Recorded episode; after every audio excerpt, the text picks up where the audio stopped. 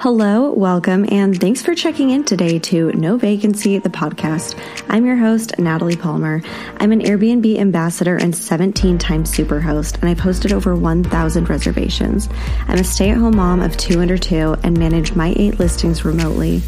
My mission is to help new and experienced vacation rental hosts turn their listings into fully booked, profitable properties that can be managed from anywhere so you too can have no vacancies. If that sounds good to you, let's get right into the show.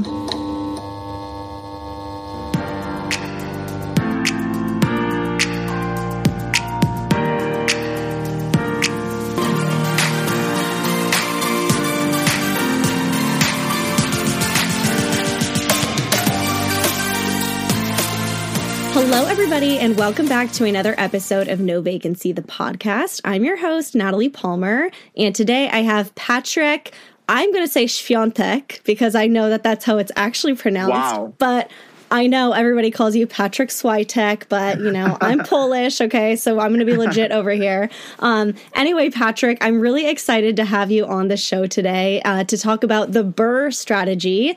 Have not covered that yet. I've talked about it and hinted here and there, but we haven't done an episode to fully break it down. So before we jump into that, do you want to give a little intro on yourself, what you're doing, and why you're why you're the BRRRR expert and why you're here today?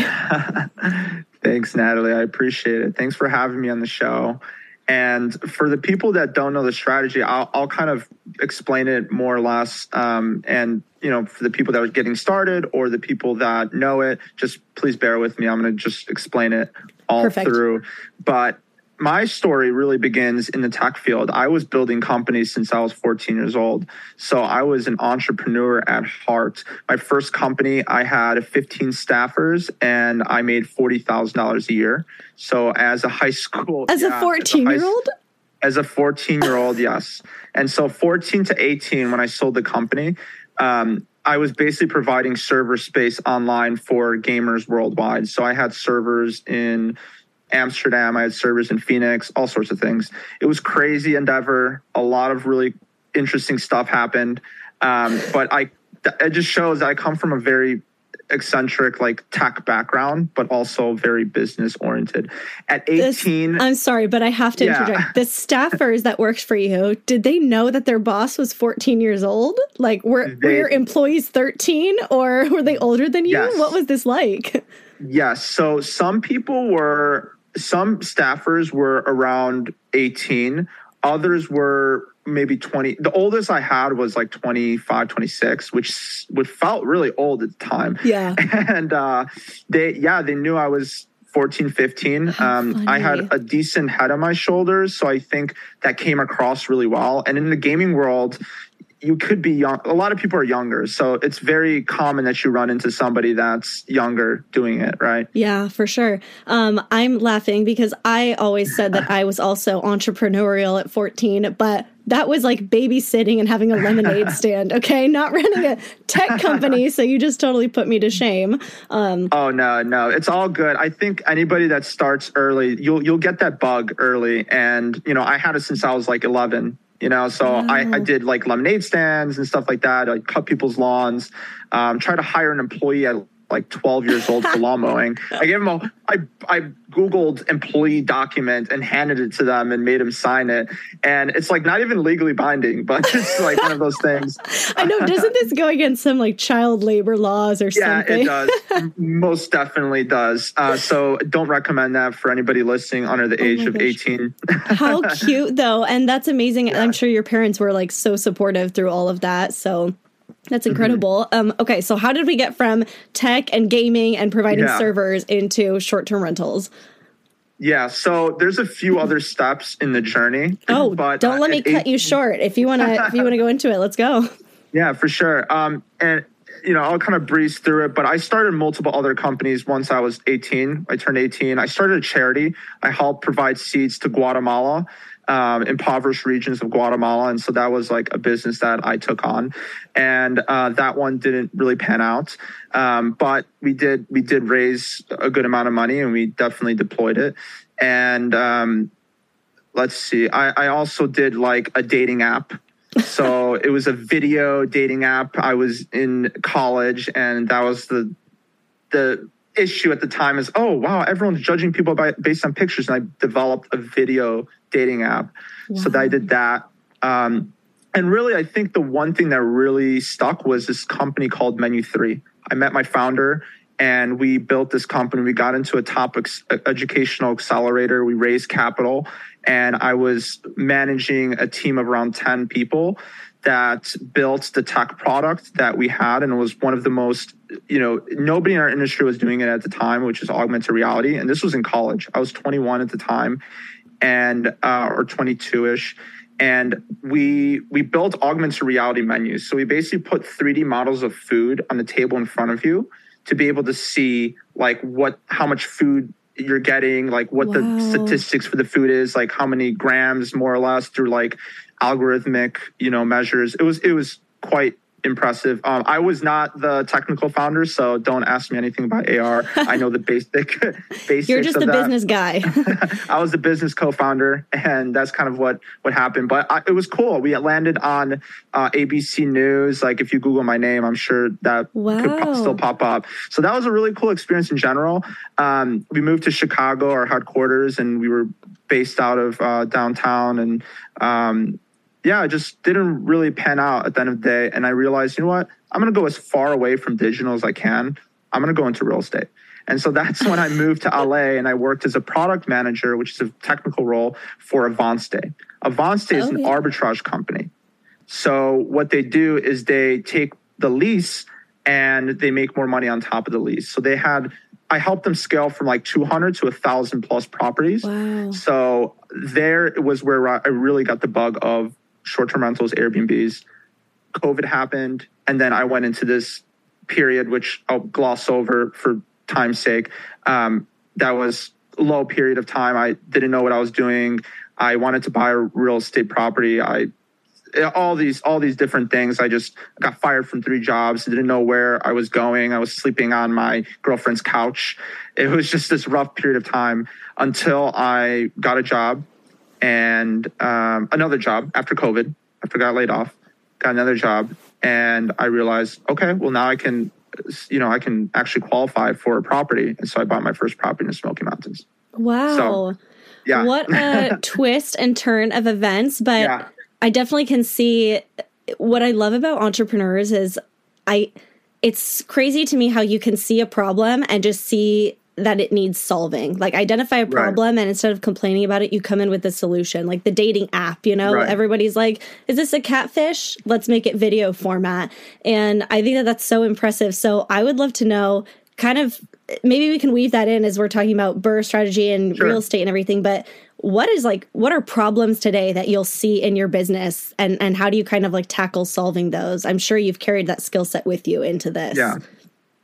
No, it's a good question. And Natalie, I think you'll relate to this a lot because you've gotten the entrepreneurial bug as well. And it's more so, you know, while people complain about problems, we complain about problems then we try to fix them. So, you know, that's we still that's complain, the only difference. But we fix it. we still complain. we have to. We're human, right? Yeah. Like we have to complain like what that what's going on, right? Like we something happens at our short-term rental. It's like we try to tell our group and our community, yeah. and that's okay as long by the day we're gonna have to solve it so it's um, funny because like on my instagram and stuff you know i always vent about guests and stupid messages yeah. and things and i'll mm-hmm. get comments that are like if you hate hosting so much why do you do it and i'm like you don't yeah. get it okay i have to vent but i still love it and i'm still gonna fix it and become a better host yeah. but a lot of people just see the complaints and they're like don't do it then quit and mm-hmm. yeah it's it is an interesting personality that i think is like i'm still gonna vent about it but i'm gonna get to work also Yep, I can relate so much. And, and I will say for the people that are listening that are in the short term rental Airbnb space and are hosting their properties, the hosting, and I will argue this, the being a host is one of the most honestly biggest problem solving experiences of my life. And I think that we have thick skin. I genuinely will listen to my friends complain about stuff and I'm like, you don't even know. you don't even know. I had a guy peeing off my roof the other day. You don't even know. Right? Like, so like it's like, yeah, your cat peed on your your rug, great. But I had three cats that got snuck in and sprayed the whole house and was smelling for two weeks. So like, don't start me with your cat, right? So it's we're problem solvers, right? And so it's like, but it's funny because hosts are problem solvers at scale. We're constantly having to solve other people's problems. For sure. Okay. So and I really think what you just touched on is so interesting too, because in the whole short term rental industry, I feel like there's kind of two camps of people. There are people who are growing their real estate portfolio and they just sort of outsource the hosting part and they're all about scaling. And then there's the audience that really wants to actually do the hosting and they find it very intimidating to scale and grow. I'm personally in the second category. I love hosting, but getting bigger and bigger kind of scares me if I'm going to lose that personal touch or um, the the quality of hosting. And I feel like you're right. somebody who's actually doing both pretty well. Like you, you are growing at the same time and actively pursuing a real estate portfolio and doing, you know, the BRRRR strategy where you can keep repeating, but you do know the intricacies of hosting as well. So um, let's let's like dive into all of this and how you're structuring things, how you're pursuing new deals and maintaining quality that's a huge loaded question, but I just right, want to yeah. hear like all, all your secret sauce you have to offer here. How do you do yeah, both? for sure. So let, let's let's just talk about the first property, right? I bought the first property, it was a turnkey property. I just needed something to to get my confidence up. And you know, that property did really well. And I realized I'm like, okay, you know what? This thing works and I, I doubled what the previous owner did. So I knew that my management style was pretty darn good, and I kept up with what was best in the industry. So you um, purchased um, an existing short term rental. Yes. And why were they selling it? They just weren't happy with the performance, or did you, was it even on, on market? Did you just come in and like pitch that you could do it better and give them an offer? So it was on the market. Okay. Um, it was on the market. I saw the listing and it was not done right. Um, the pictures were horrible, and I saw a lot of potential. I I took it over, and all I did was just tweak the marketing. I added I added some red pillows for pop. Okay. You know, with the brown cabin red pillows. Okay. That was my girlfriend's choice, so I'll give her the credit. uh, and we we really just went in there and took new pictures, high quality pictures. Okay. And we just like staged everything correctly. We made sure everything was working functionally, and then we did automatic. We did um, pricing optimization, mm-hmm. which helped a lot. For sure. The previous owner was running at $120 a night on weekdays and 180 on weekends and it was consistent throughout the whole year, including Christmas. And so I remember Christmas being booked out like two years ahead. It was kind of insane, or one year ahead. It was just very far out. Did you cancel that reservation when you took over ownership? I I I did a new listing. I oh, was okay. not taking those. Yeah, yeah, yeah. Because they were booked up for like months ahead, and I knew that it was not going to be that much money, and yeah. I was and I knew I could do better. So I just did my own listing, and they had to cancel those. Yeah. And they had 300 review, 300 five star or you know 4.8 Whatever. you know reviews, yeah. and so that doesn't mean that they're doing well from a financial standpoint just because they have really good reviews. Yep, that's just one thing. That is I want to touch on that really quick because actually, right now, of the properties that I manage, the one with the highest rating actually did brought in the least amount of revenue last year. And essentially, what I have there is a situation I co host this property, and that owner is so terrified of getting anything less than a five star review. he vets the guests so much. Um, he won't allow instant book. He only wants guests with multiple previous five star reviews. He takes so many precautions. And so he's got the closest to like a 4.99 rating, the, the best rating out of any of my properties he was the worst performing unit last year. And so that is one thing that I really try to tell hosts too. Like reviews are not everything. You got to find that balance where you're still actually booking and maybe you're not going to please everyone and you will get some four stars, but you made money. That's what counts at the end of the yes. day, right? When you have a mortgage and it's, things to cover. Right. And it's a business. And Natalie, and that's exactly why when I talk to, because I do co hosting as well and I manage people's properties. And what I don't partner with anybody that's not aligned with what I'm trying to do. I want people to trust me with the property and wants to be aligned with the vision, which is to bring in the most money possible while still maintaining really great guest experiences and really great reviews. Um, that balance point, right? Yeah. So, like I always tell people, uh, when you when you charge really low rates, you're gonna have more five star reviews just naturally. Because think about it, you you you have the expectation of a hundred dollar stay, and you're getting a three hundred dollar stay. Now that just it's just a bargain. That's a deal. Like you're gonna be so ecstatic. Now let's say that you go in and you're paying five hundred dollars for that same place, and so now your expectations are much higher, which is why I think a lot of times guests will have complaints from holiday guests because holiday guests are paying the premium. And I literally just had this. we yeah. are recording this on what is it, January 3rd? And I yeah. just kind of got over the hump of Christmas and New Year's and definitely had mm-hmm. the most complaints of the whole year, but they paid six times more than my regular nightly rate. So, yeah. hey, I'm you know, give, uh, I'll put up with yeah, it. go for it. Yeah, they can they can do whatever they want. And so I think with this, I got this from Bill Faeth.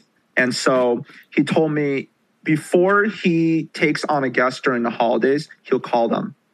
And it's an amazing tip because I call them and I say, hey, um, you know, Tom, I see that you're coming to our property during Christmas. I know Christmas can be very stressful and there's a lot of things going on. I just want, I'm your Airbnb host. I just want to make sure that everything's okay. And, um, you know, if there's anything I can do or answer any questions, please let me know. And just really just develop that relationship with the person sure. before. And I, I think people really appreciate that. And um, yeah, you're going to get like one or two that are going to be like, why are you calling me? but, but I think overall, I think that mitigated a lot because I tested it from last year to this year. Yeah. I mitigated a lot of, um, of bad reviews I'm, I'm assuming, or a lot of complaining at least. That so. is really excellent advice. I know um, there's like the meme out there that millennials hate talking on the phone. Mm-hmm. And so uh, I feel like most of my audience will not adopt that tip, but I actually think that that's really smart. And, um, mm-hmm. and to do it ahead of time is so, is such a good idea. Like, if I get a complaint, I like to call the guest just so they can hear mm-hmm. my voice and it's not yeah. just all over monotone messages in Airbnb. But I do think that yeah, establishing that connection beforehand is probably right. huge for people. I feel like I, as a guest, I might be a little weirded out, but I also think I'd be like, whoa, that's pretty cool. Okay, now I know how to reach them if there is anything yeah. that goes wrong. Yeah, great advice. Um, it's very uncomfortable. Don't get me wrong. I'm, I'm just I'm with you. I'm 26, so that is that took some time, but older people especially appreciated the generations before us. So yeah, that's true, and especially people booking at those prices and stuff. It might be an older generation that's planning the whole thing with their kids, and for them, that that is that personal touch that they do still crave. So yeah, that's that's great advice. Um, okay, so you had the one property, you basically doubled it with some marketing improvements and tweaks. What happened after this? So this is when I started STR Nation. so um, STR Nation is basically the group that I run. Um, subtle plug, I guess. And um, we plug yourself. We and at the end, we'll tell everyone how to connect with you too, and and all the things you got going on. For sure, for sure. Yeah, I won't I won't dwell on it. Um, but I, you know, I started doing that because I realized that I really need that community piece. Um, and that community piece was single handedly what brought me to the level that I'm at today. And I see that with my students, myself to this day, is the ones that do the best are the ones that genuinely show up every day and, you know, go to networking events, go to conferences like the Level Up conference. Ding, ding, ding. in February. I don't know when this is going to air, but get your tickets because it's going to run out.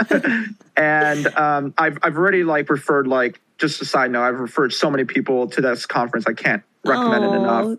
That, that is so sweet. Conference. If and, anybody, and I, if I meet anybody at Level Up Your Listing Summit, that's that came through Patryk. You have to come up and say hi to me and and introduce yourself. um, that's so nice. Thank you.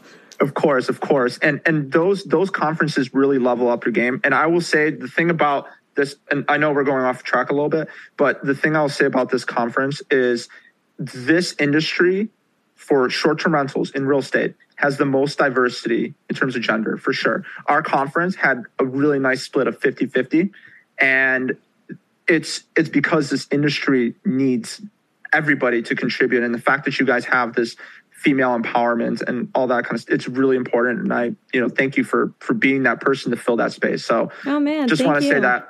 Um, but uh, on top on top of that going back to what we were saying uh, about what were you talking about? after after you took the one and you doubled the performance on that, you know what happened there so you started str nation you saw the Got value it. in networking events you started putting yourself out there and then tell us how you continued growing right so i i got the community aspect down and i started meeting a bunch of people i started learning from my mentors you know just seeing examples of how people deal with stuff and i started building out a framework for how things are done while i was doing that i also realized i maxed out my debt to income ratio um, so I was, you know, was at the time I was making only forty thousand dollars a year, and so I needed to live rent free to to be able to even afford this house, and um, otherwise they wouldn't have approved me for the mortgage. And so it's interesting because I knew I was maxed out. I knew I couldn't do anything else, and that kind of I felt like my growth could have hindered. But then I met this guy named Josh, and he's this guy that's been flipping. He's 29 at the time. He was 29. He's 30 now and, you know, I was 24, 25. And I said, you know what, Josh, I do Airbnbs. He's like, I'm a flipper. And we decided, hey, why don't we join forces and do this BRRRR STR method? Because he told me about BRRRR. And I was like, well, I don't know how to flip or I don't know how to renovate. He's like, don't worry about it. I've got a hundred under my belt. And I was like, all right, let's game on, baby. And uh, so and basically, so we, you were flipping them, but instead of flipping them to sell, flipping them to now keep them on as short term rentals. Yes. Okay. So he, so his experience was flipping a hundred plus properties in his 10 years that he's been doing it since he was 19. Cool. So he's had that under his belt. He's young like me. He's a hustler. And I knew that if me and him, he wanted to get into Airbnbs. And I told him, I was like, hey, we can partner on these deals. That's totally fine. And so it, it worked out because we decided to get our first Airbnb property, right? And knowing me, I, I started networking like crazy. I started going to wholesalers. I was in a different industry now. I was, it was with wholesalers, flippers, all these different people. And I started going to all these events and started networking and started getting contacts, started getting deals sent at me. I started negotiating deals. I started talking to agents and really just went full force. And in that month, I locked me, me and Josh and I locked three, we locked four deals in total. But in that month, probably two, or uh, probably a deal a month. Let's just say around there, a deal a month. Okay. And we we just went full force on Airbnbs.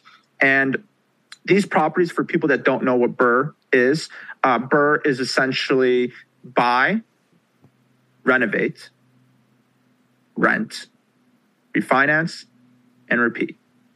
What that really means is that you are technically buying these properties at a lower price.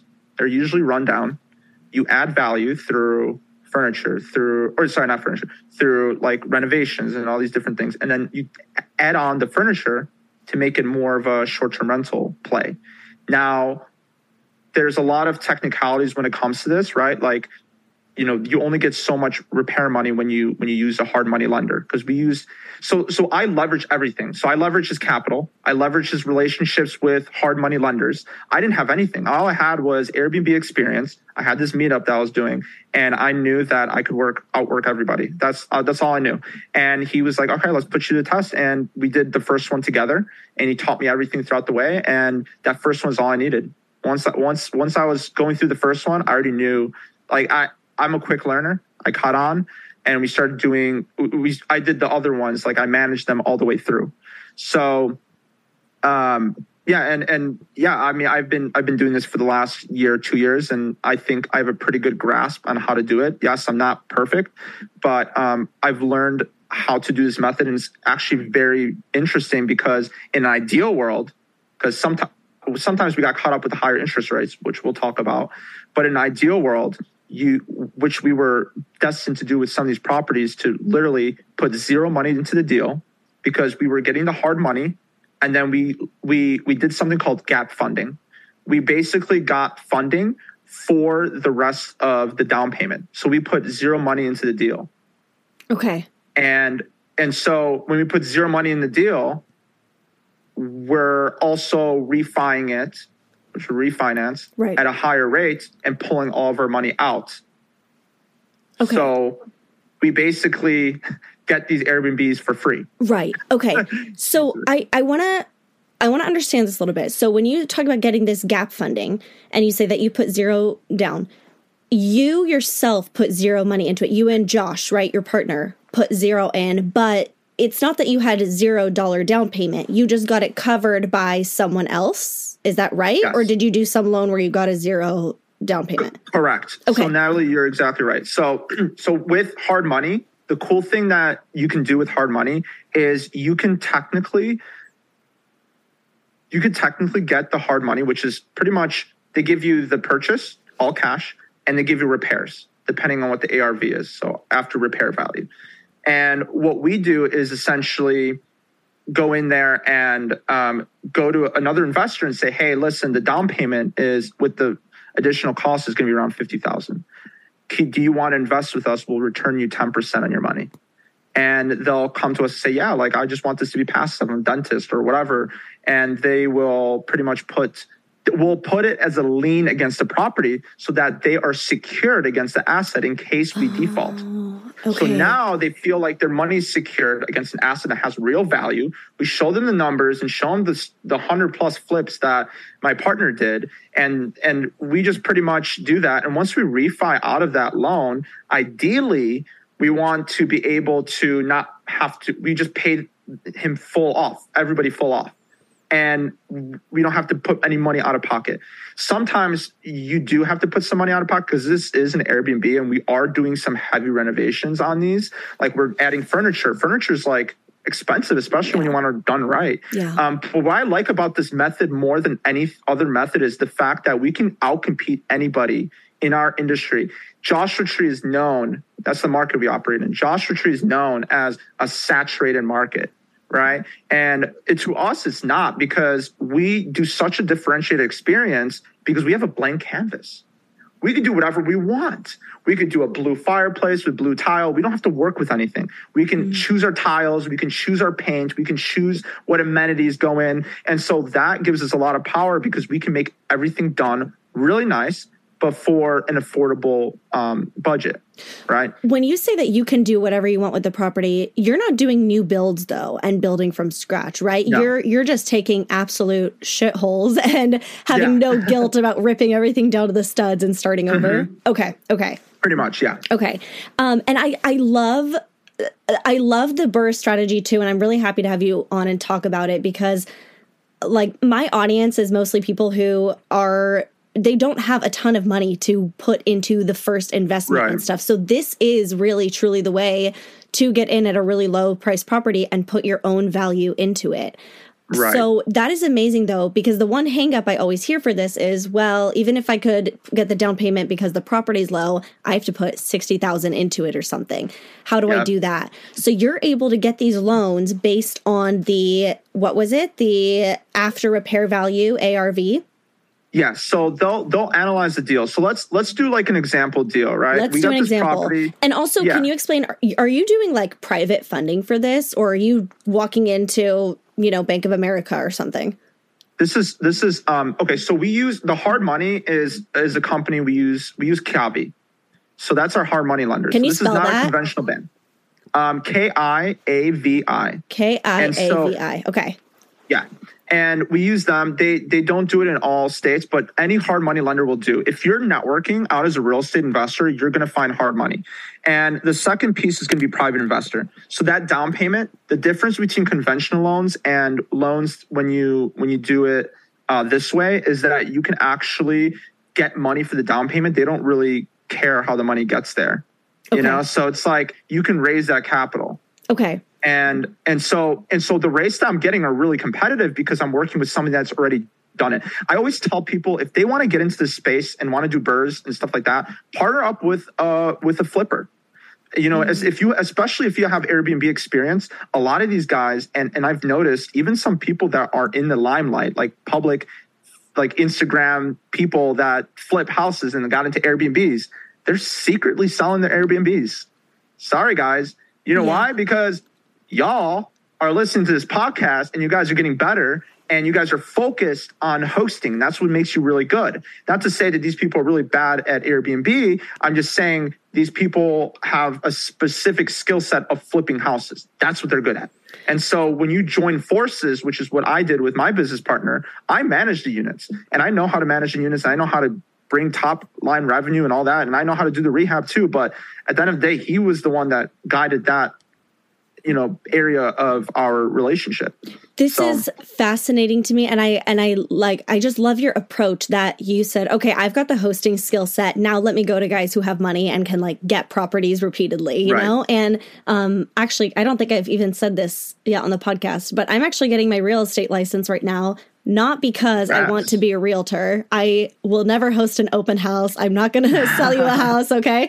But I want to do it because I was like, you know what? It's going to get me um I, I want to be like in different circles, not just amongst hosts, you know? And I'm yeah. like, if I'm with realtors, I feel like they can, they, they have clients that are buying for short term rentals. And um, I, I want to be like in circles where I bring a different skill set and a different yes. expertise. So, yes. yeah, I, I love that you're saying that. So, you put yourself in rooms with wholesalers and flippers and people mm-hmm. doing something else.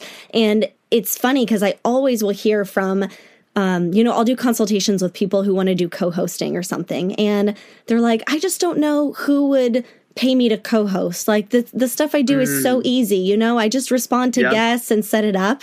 And it's like, if that comes easy to you, it doesn't to everybody else. So you have to market 100%. that portion. And you're totally hitting this on the head. I, actually, what you just said, I just heard through a friend of a friend of a friend that somebody, everyone would know this person, I won't say who, but somebody who had a pretty big show on HGTV. They also had some short term rentals that they are now selling or trying to find a co host for. And I was mm-hmm. shocked because I've looked up to this person and just found them to be so untouchable. Yeah. And when I heard that they were failing at this, I was like, no way, them. Wow. But it is yeah. so true that I think that this is actually going to be one of the biggest things that we see in 2023 is so many hosts are just going to start selling properties or looking for co-hosts or outsourcing. It's already happening. Totally. So everywhere, everywhere. People so. people saw like the people saw the cash flow and just thought that it was a quick easy cash grab and then realized, "Oh shoot, I actually have to talk to people mm-hmm. and and repair things and care about design and hospitality. I'm out." Yeah. So I think that this is going to be a huge opportunity in this year for co-hosts or what you just touched on, partnering with somebody. And if you can bring the hosting skill set to their mm-hmm. money, you're solid. Um, I want to ask you, you gave that example of a dentist who might just want passive income. So you right. tell them you'll give 10%.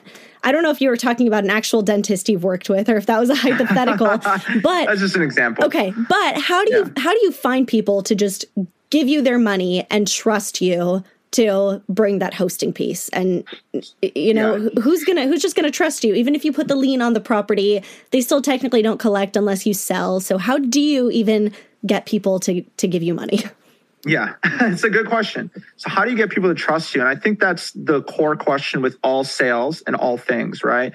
And i think the best way to do that is by putting yourself out there and talking about it. That's the easiest way you don't know who might have that property. You know, there might be a cousin, a distant cousin at a family gathering that has a property that they're not doing anything with and they're thinking about Airbnb it, but they don't know anything about it. So there's so many different scenarios that can happen as you go out there. Um, and opportunities happen are, are, are created through that. And so it's interesting because sometimes um, I and I heard my my friend also ran into a situation where he was 19 at the time and he wanted to buy a property and he didn't have uh, credit or he didn't have the money. And so he found someone to do the credit or sorry, the money side by just talking about it and his sergeant overheard him and decided, "Oh, okay, I'll I'll give you I'll give you money like no problem." And he didn't even know the guy. And so it's like he was just so distant up in the in the hierarchy, but the the core premise here is there are a, there's a lot more money out there than there are people that are willing to deploy it. And mm when you grasp that concept, you realize you're on, you could do unlimited deals. But the problem happens, you have to get good at finding deals. So the money is the easy part. I mean, go to any of my, you know, like if you go to any of my networking events and people ask me this question all the time, people say, well, where are the people with the money? And I just, I stand up on a table and I say, who has the money here? Who's here? Who would invest in a deal if it's a great deal and it cash flows really well? I don't. I don't think I had. A, I had like half the room raise their hand. Yeah. I'm like, all right, talk to all those people. There you go. Right. And so it's one of those things where people have to realize that sometimes you just got to talk about what you do. And th- the best opportunity that I find for this is when people, wh- whatever my ask is, I always put it in when people ask me, "Oh, how how are you? Like, what are you doing? Like, what you been up to?"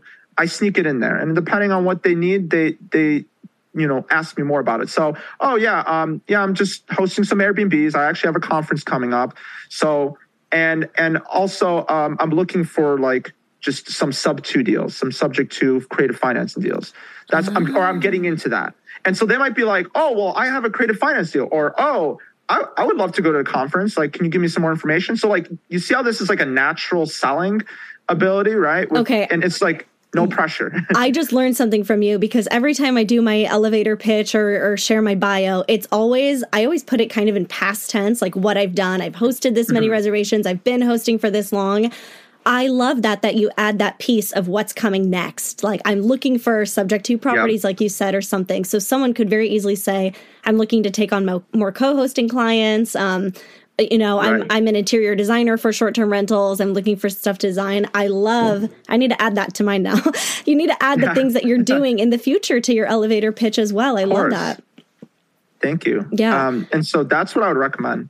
Okay, okay, cool. So all right, so so you get money and everything and, and now you're now you're getting the deals going. I would like to ask you also about how the money gets kind of split out. So let's say we, have got this hypothetical dentist. He gives you gives you money, and you tell him yeah. you'll give him ten percent back. What happens with the other 90%? How do you actually get paid out? Are you only making money when you sell the property? If you keep it for short term rental and you're cash flowing on that, sort like what does the financial structure here look like?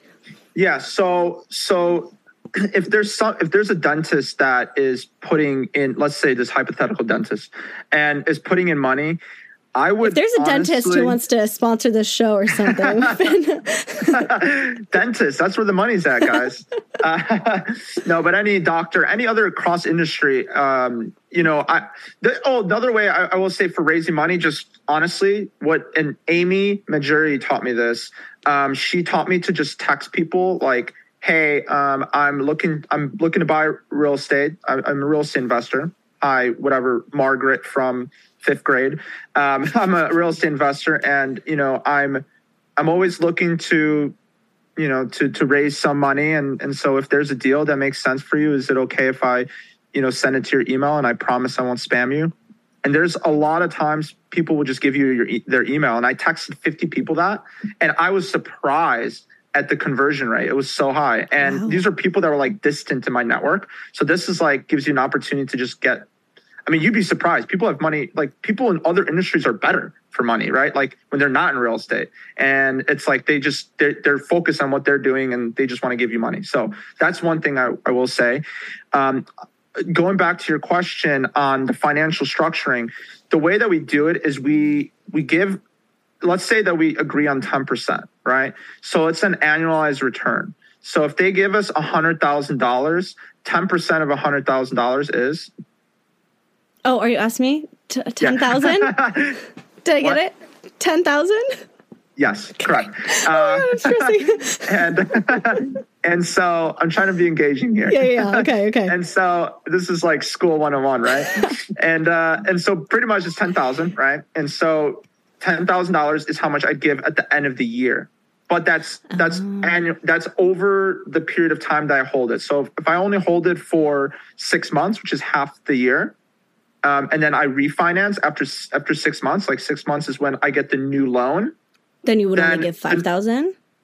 So yeah, so the new loan, so the old loan that we have is we have this. Let's let's let's use an example, right?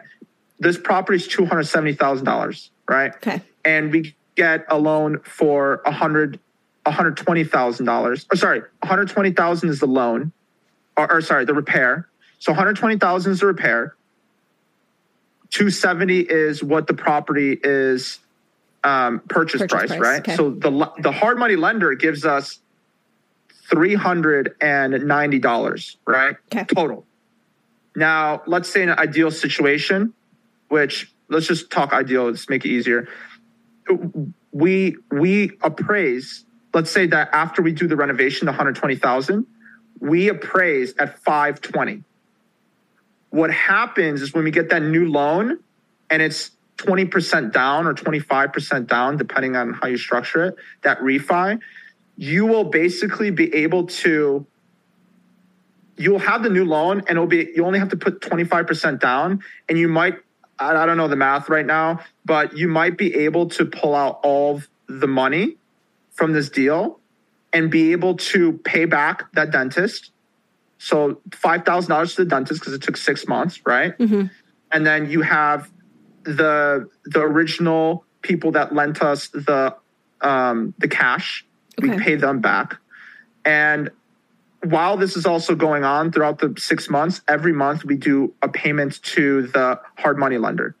Okay. So the doctor. So what I'm trying to say is the dentist gets paid out at the end of it. okay. Okay Okay. and the the hard money lender gets paid interest every month. But so when we return the money, it's going to be a hundred thousand dollars to the dentist plus the five thousand dollars they made for that six months. Sure. Sometimes what will happen is then so some people will do their taxes quarterly, and what they'll do is they'll say, "Hey, you know what? Um, if you have another deal, keep it in the escrow account and roll it over into the next flip that you do." And the reason that they say that is because they want to defer the taxes further, and they don't want their they don't want to show a, a gain of five thousand dollars in a quarter that's super. Let's say that there's there's a lot of earnings happened on that quarter. They don't want they want to push it out, Yeah. so they let us keep the money. And so because they didn't um, they didn't get their money back and secure that gain, they're still in the running. So they get they defer the gain to later. You see what I mean? Okay, so now Oh. they've got hundred and five thousand dollars in that account Yep. that you can play with. Wow. So really, you only have to make. I mean, this might not work in every case, but when you find that hypothetical dentist, you only really have to make that pitch that one time, and there's a good chance that they will then just leave the money with Oh you. yeah. They'll oh, repeat. They'll repeat. So so a lot of times I think Patryk, you are blowing my mind right now. I'm like, I'm learning Yeah. so much. yeah so so and and i will you know i i'm not like an expert at this like this is just like something that i've learned like raising money but if you want somebody on that knows their stuff is amy Mahjoory is the person that you should bring on this podcast So, will I blow your mind I actually am going to be speaking. Um, I'm speaking at the STR Summit um, hosted by Oh, the Real Estate. Robinsons um, this month Mm-hmm. in Orlando, and Amy is another speaker. I have not met her yet in person, but now I'm like so excited to go talk to her and share a Please stage her. with her and and get this to happen. So you are here to give us the whole intro to this, and then in a Yes, month after I meet her, right. we'll have her on to do the Yes. expert deep dive.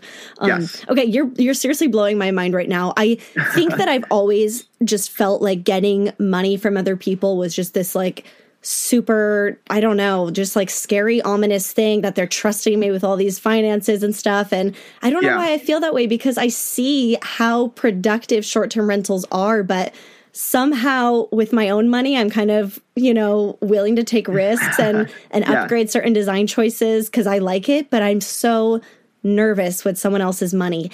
Uh, th- that's my next question for you. Like when it comes to the design and stuff or the Yeah. upgrades, where do you? I've definitely been known on certain flips like that I'm doing to spend a little more money if there's like a tile that I just absolutely love and I Yeah. and you know it just like brings me so much joy. Where do you kind of draw those those rehab lines and and those costs when you are being trusted with someone else's money? i i don't and I love that. the- okay.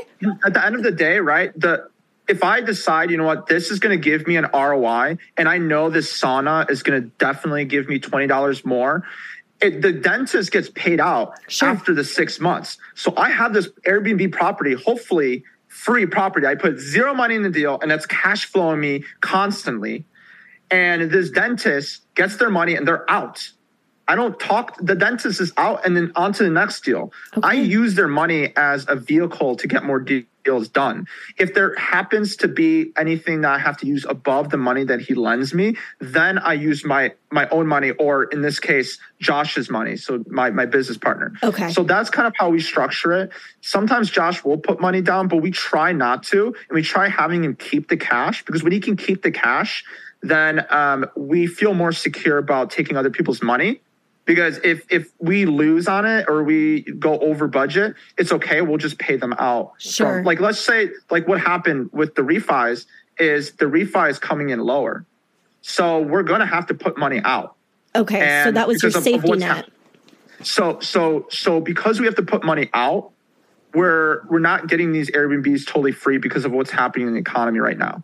Right. Okay, this um, is perfect. This is actually the last point I wanted to touch on with you. Yeah. Let's talk about the refinance part of the whole BRRRR method. And um, I actually want to interject. So I had Brenna Carls on the show a couple weeks ago to talk about loans from the mortgage shop, and she said that right now she actually wouldn't advise a BRRRR strategy. She called it she would do Burr her, and it's HELOC instead of refi. So I'd love to get kind of your thoughts on that and how you guys are changing your strategy based on the on the higher interest rates right now.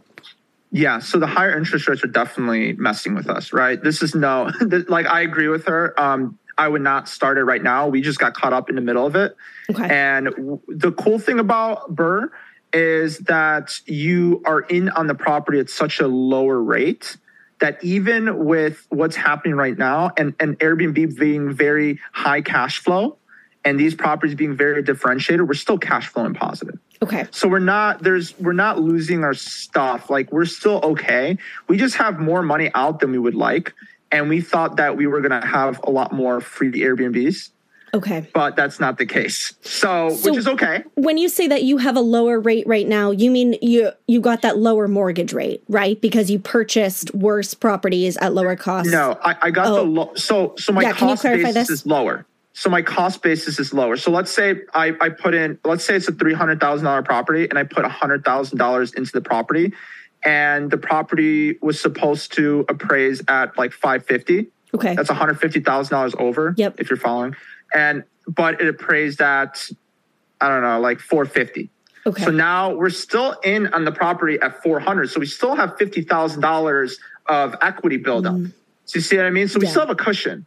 Okay. And, and that just makes it so much easier where like, yeah, we, we could have, we could have gotten the same property for you know fifty thousand dollars more, and we did all this work, and that kind of sucks. But at the same time, we know that once interest rates go down, we will refi all of our properties and our payments are going to go down like crazy and our properties are already cash flowing. So you know we're going to be cash flowing 2x um, and it just it's a great you know he, here's here's the thing with with i think the people that got really screwed in this situation with the high interest rates are the people that bought properties turnkey and mm. did not run their numbers um, based on worst case scenario. And they're the ones really you know riding the struggle bus sadly. And you know with the BRRRR method yes it was it's risky too but at the same time you're getting in on the property for way lower if you do it right. So. Yeah. Okay okay. Has there been any sort of temptation like with the you know, lower demand in travel right now and the higher interest rates, um, since your partner came from the world of flipping, has there been any temptation to just flip and sell these properties? Or oh, are yeah. you like, no, we are short term rental, like that's what I'm here for? What, what's your thought process with this? Yeah, 100%. We, we listed, we couldn't sell. And, wow. and and the only reason we would list them, we listed two properties. And the reason we listed these two is because we know we can redo this whole process again and get in at these lower rates that right now we're negotiating like properties at such lower rates. We want to jump in and just buy more and do it better because now we've just gotten so much better at the rehab. We know what works, what doesn't. And so we have these properties that are doing okay. They're they're decent, but they're not like our two high top performers. Our two high top performers, I, I know exactly what it needs now, mm. and I can adjust my investment strategy and get at a lower cost basis. I don't care about the, well, I do care about the interest rate, don't get me wrong, but I also don't care about it that much because I know real estate's the long game. So you so care about long, it in the sense that, yeah, it's changing your strategy, but you don't care right. about it in the sense it's not scaring you from like leaving the, the yeah. real estate investing or, or exactly. leaving the game. And, okay. And right now, um, just just to t- let people know like what I'm doing right now and, and what I've learned from people that I've spoke to on my podcast and beyond is that people are really starting to get into the creative financing aspect. Yeah. So the creative financing is going to be huge. So there are people that are that over leveraged, bought these Airbnbs that are mismanaged. They realize, oh my God, Airbnb is not for me, which is a common trend here. Yep. And you could get into these properties or co-host for them. You can A, co-host for them. B, if they want to pull the money out, you can say, hey, um, I will assume your mortgage and get in at that 3% that they're at. um, while giving them a down payment, right? So having them be the bank. There's so many different ways to structure the deal. I know people that are buying Airbnbs and just having the owner pay down the down payment. So, you know, like it's let's say it's a DSCR loan. Yeah. And you're it's there's like 20% down. They're having the owners put 15% down, so they only have to put 5% down. You see what I mean? Like the the, the and then even that 5% down, you can ask your cousin Mark, you know, he's got this IT job and you can ask him, "Hey, can you put the rest of the 5% down plus closing costs, man? Like, I'd really appreciate it. And I can give you a percentage or I can give you some equity in the deal. There's so many ways to go about it. What I'm trying to say is like, there's no excuse. If you're, if you want to buy properties, you can buy properties. If you want to co host, you can co host.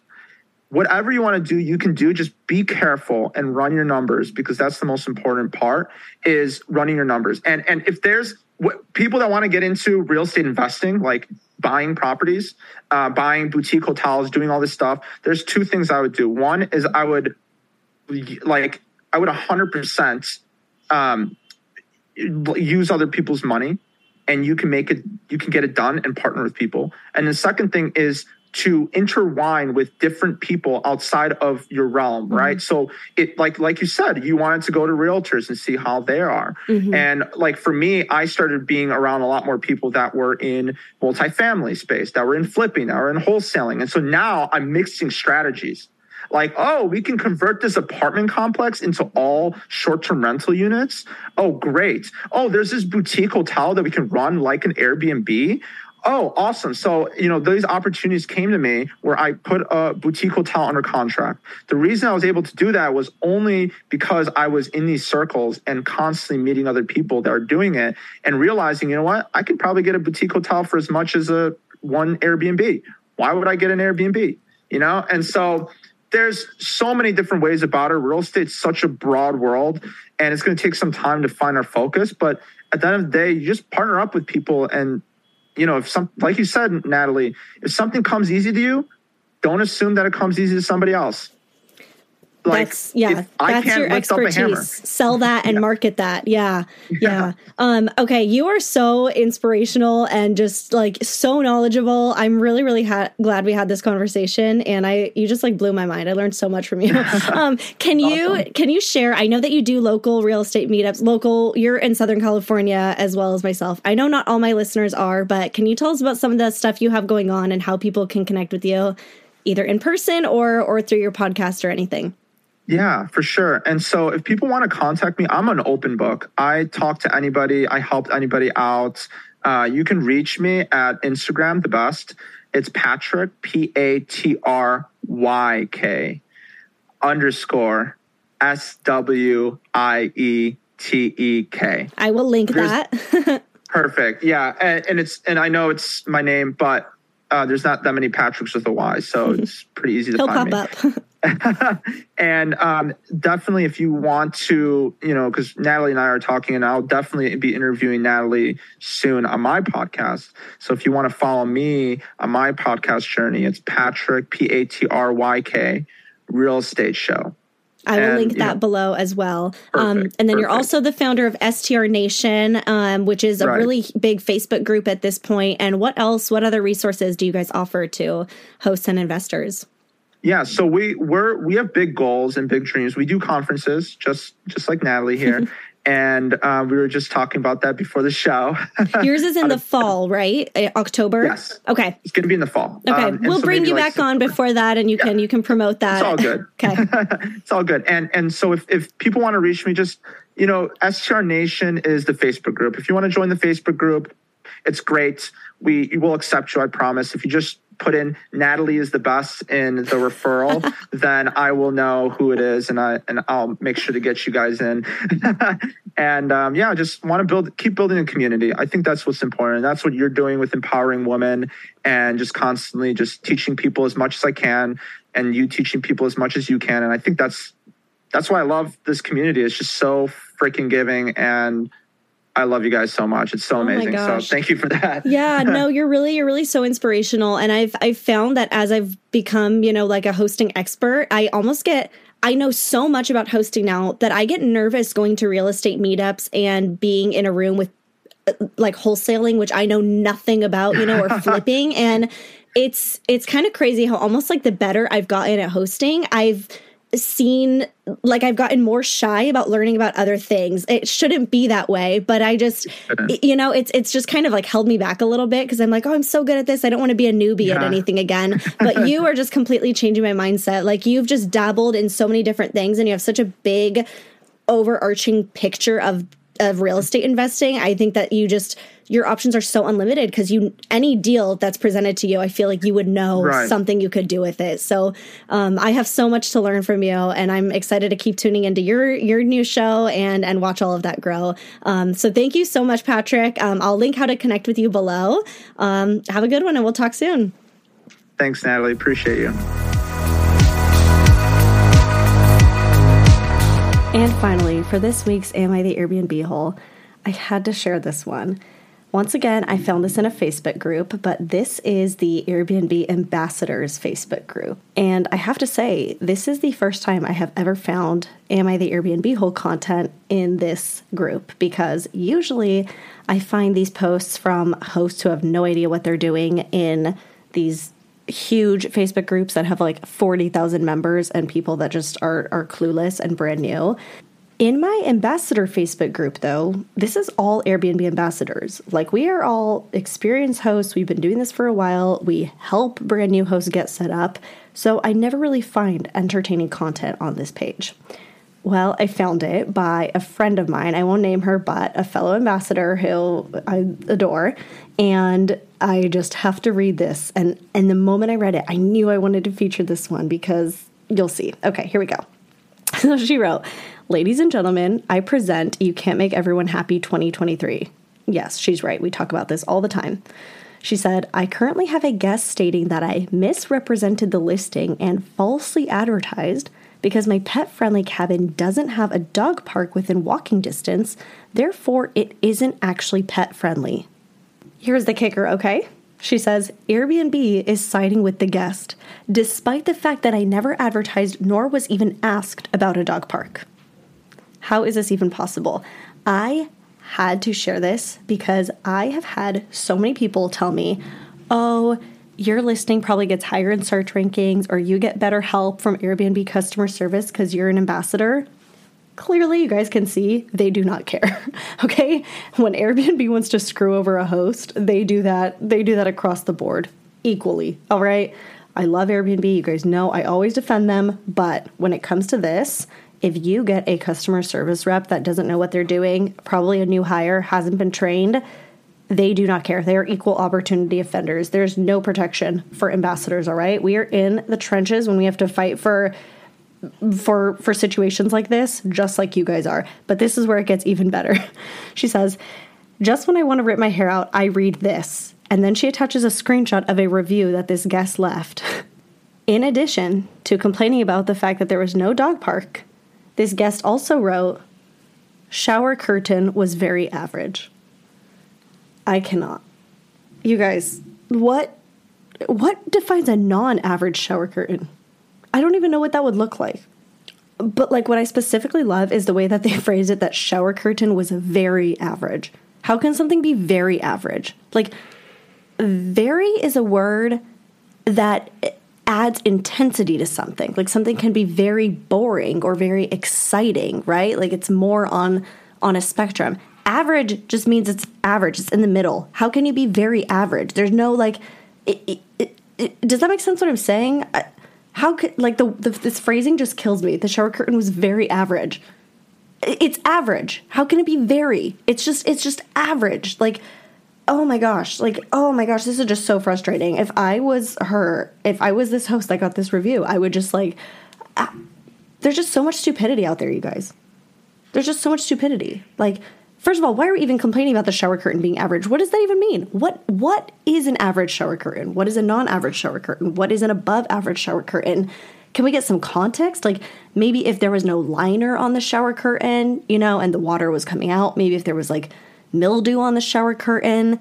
But like how is this constructive feedback? How do people not know how to leave reviews? This is just, I, ah, oh my god, like Uh, it truly. I mean, she nailed it from the from the first sentence of the post. She said, "I present. You can't make everyone happy." 2023. Damn right. People like this, you cannot make happy. What does very average mean? It is not possible for something to be very average. Clearly, in this case, these guests are the Airbnb holes, and frankly, if Airbnb does not remove that review and continues to side with this guest, Airbnb, you are the Airbnb hole as well. And with that, it is now checkout time.